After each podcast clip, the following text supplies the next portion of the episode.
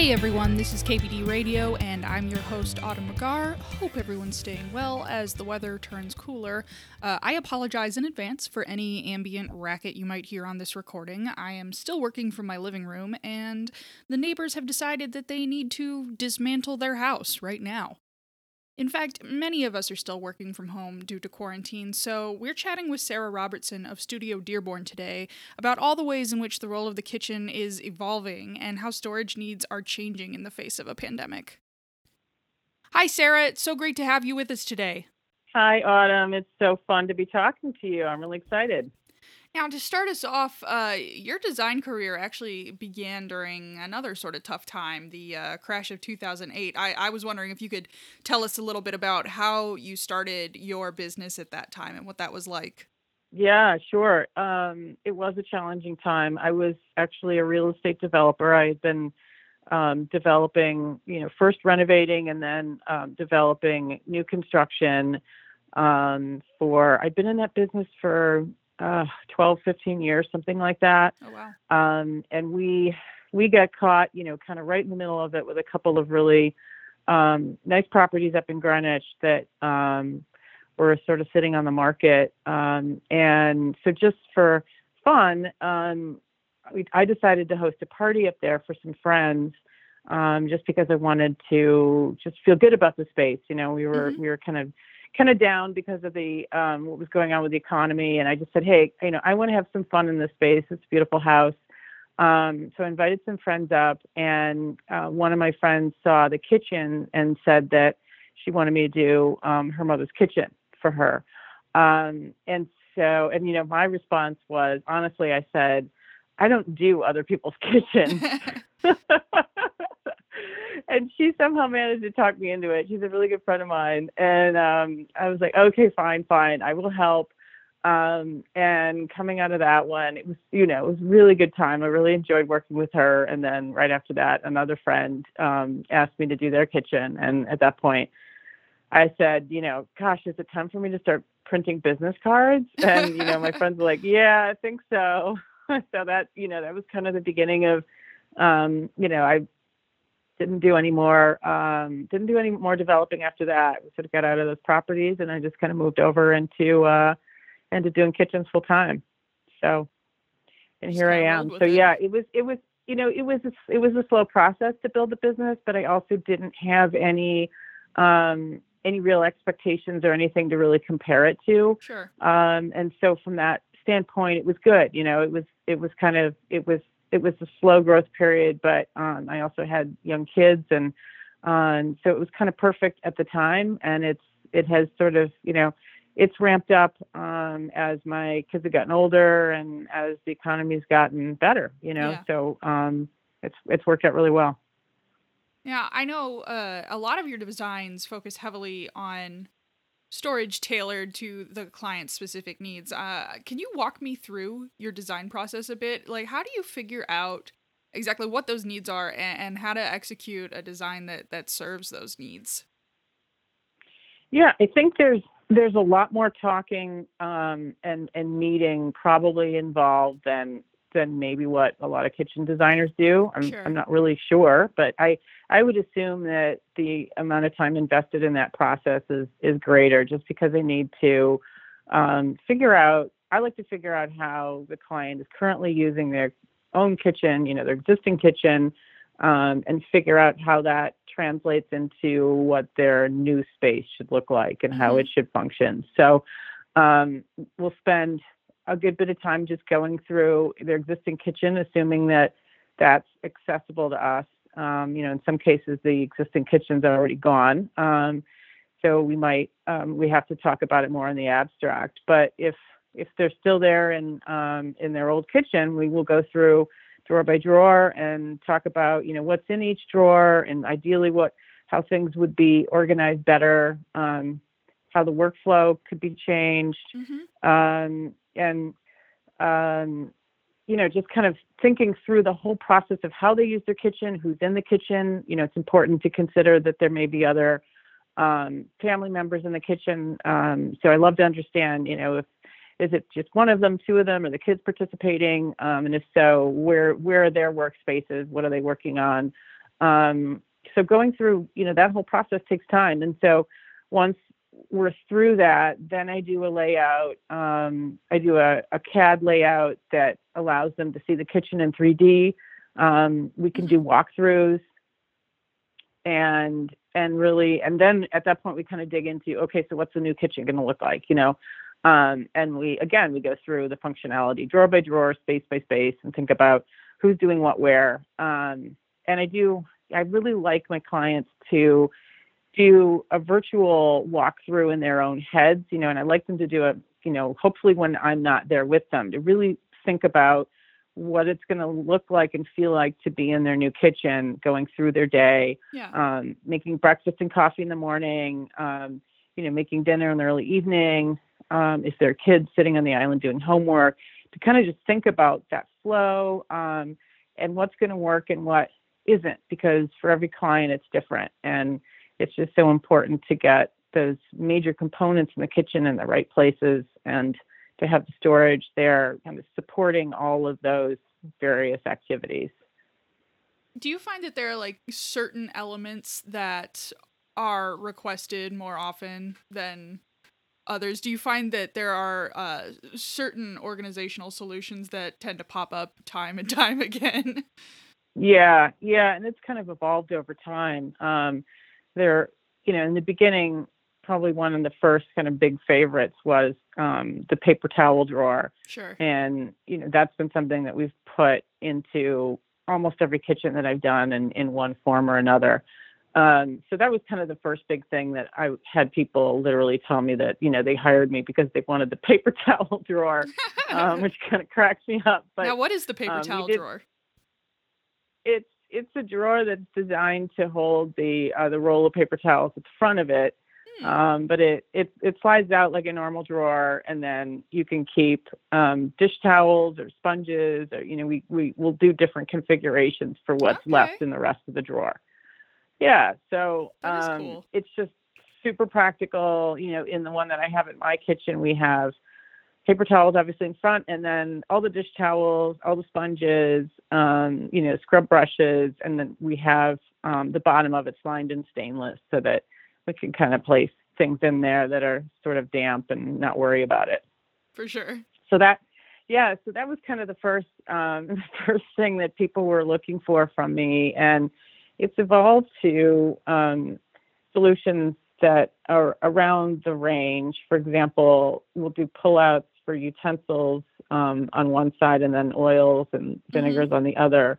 And that setup's been really popular. Um, and it's it's not like you know no one else in the kitchen design world is is doing these sorts of pullouts um, but I, am really all about you know having things be really visible um, you know super easy to grab and and also pretty on the inside and so um, tried to take some of those ideas that maybe were already out there and make them make them prettier a little more custom feeling mm-hmm. um, you know adding um, you know, beautiful woods inside the drawers and, and stains that match, you know, some of the other components in the kitchen so that it's just um, aesthetically, you know, really pretty when you pull them open. It's not just about yeah. functionality. So, um, so yeah, so I think one other one other thing that's kind of been a big hit um, that I wasn't entirely expecting is um, these diagonal pots and, and lids drawers that allow you to kind of slide your pans in at an angle and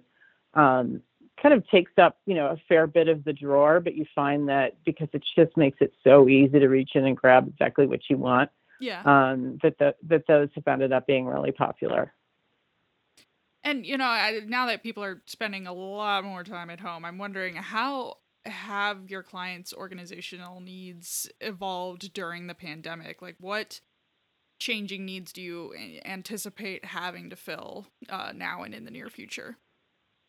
I think that um, you know what we're seeing is, is it's interesting is that there's just more more cooking going on. There's more people in the kitchen, um, and I just think in general um, because people are home more, they have this, this need to feel more organized. I think, um, and to have things kept more tidy. I just think from um, from a psychological perspective, um, I think we're all seeing this. You know, um, mm-hmm. whether it's our desktops um, that we're all needing more uh, emphasis on having things organized um, where you can find things quickly. So um, it just psychologically helps us, I think, through stressful times. So Yeah.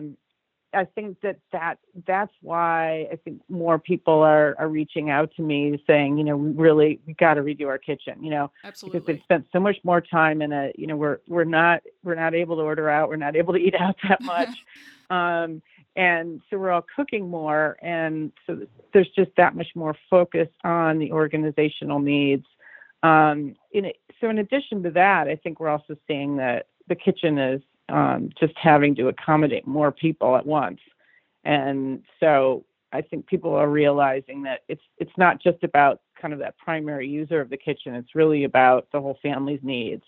Um, so we're thinking, we're kind of thinking more about, you know, the homework it gets done in the kitchen, and do we need space Mhm. for that? Um, does the kitchen serve as a secondary office space? Um, and if it does, you know, I'm not I'm not always one to you know tuck in uh, a desk in the corner um, because I find that those things desks are often just spaces to gather stuff.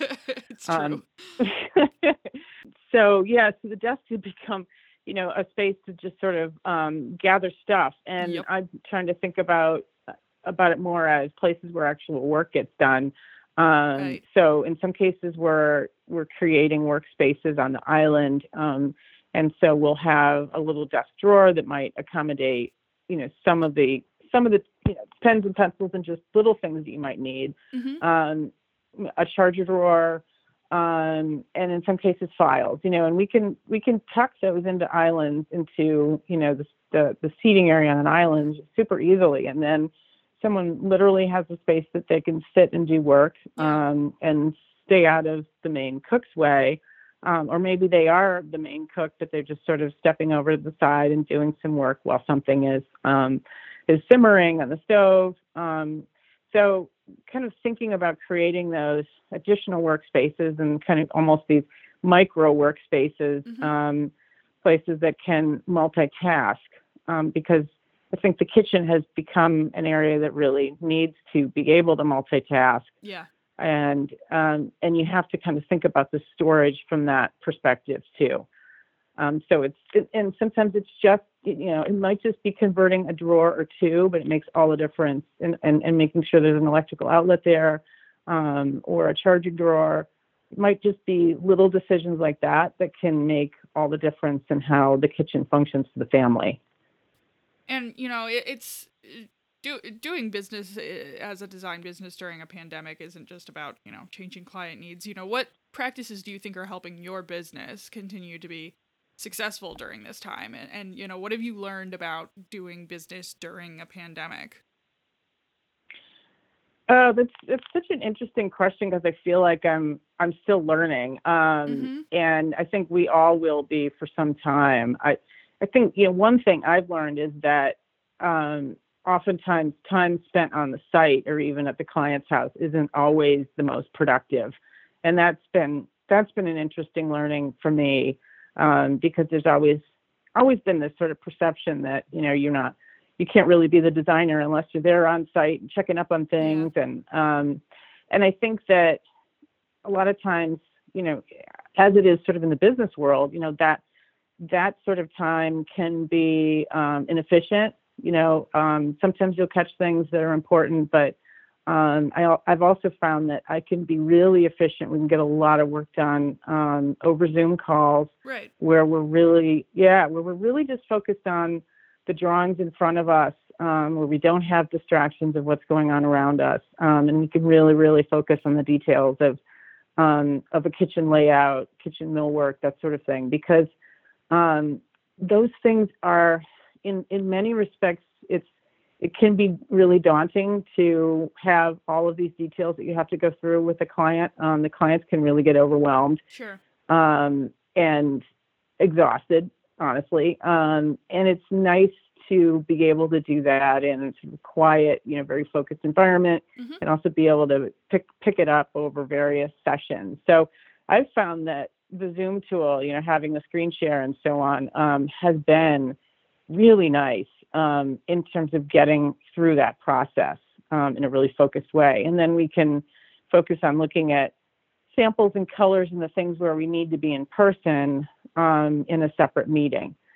So, so that's been that's been an interesting learning. Um, I also, you know, the whole wellness thing is another oh, huge yeah. piece of it that um, we are trying to learn. You know, what what is the role of of the kitchen designer? What what things do we need to figure out to be able to do better um, to enhance the wellness of our clients? And for me, that's been that's been a big um, a big learning push, and you know, attending um, attending the session with uh, Wellness Within Your Walls has been interesting, and and just learning, you know, how different surfaces can make a difference, um, and you know, all the things that we can do to to make the space work better for our clients. It's it's and it's also been interesting learning what um, what the concerns are for the client because in some cases or many cases honestly they're not putting a lot of thought into that yet. Sure.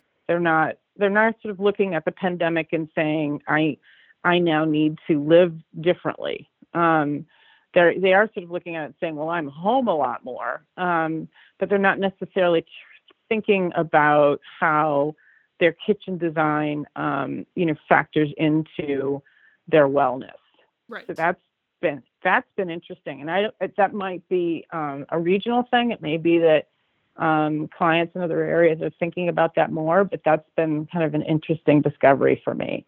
Um, so I feel like, in a sense, I'm the one who may need to be pushing more on saying these are the things that you need to consider. Yeah. Um, because they're not. Yeah. Well, I know you were already considering mental wellness in in your designs before, so it, oh, absolutely, yeah yeah, it's it's it's probably more about you know, for me, it's more about the antimicrobial and you know things of that nature yeah. um, that we you know how much more do we need to think about that? What do we need to learn about it? You know, it's been interesting to me learning about the antimicrobial properties of various metals. Um, yeah.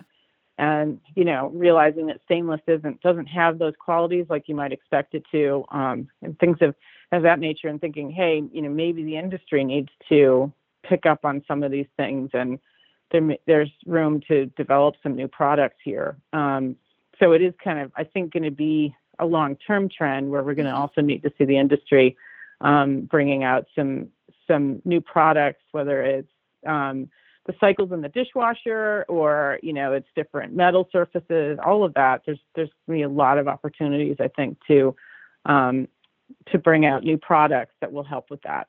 Yeah, definitely a good learning and growing opportunity. Mhm.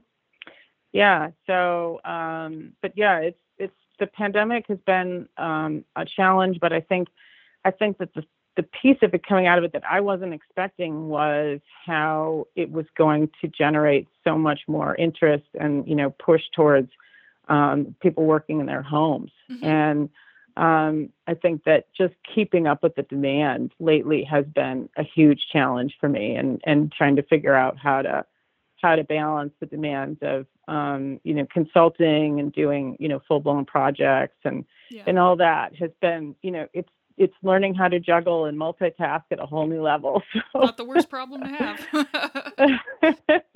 no, no, it's not. But it, it'll be interesting to see um, to see how it kind of continues um, as we kind of roll into the next year. Absolutely. On that note, thank you so much, Sarah. This has been a really great conversation. Oh yeah, this has been so much fun to talk to you about this. Um, these are you know such interesting, evolving topics. So it's true. Um, it was great times. to join you today. All right. Yeah. You take care. All right. All right. Thank you. You too.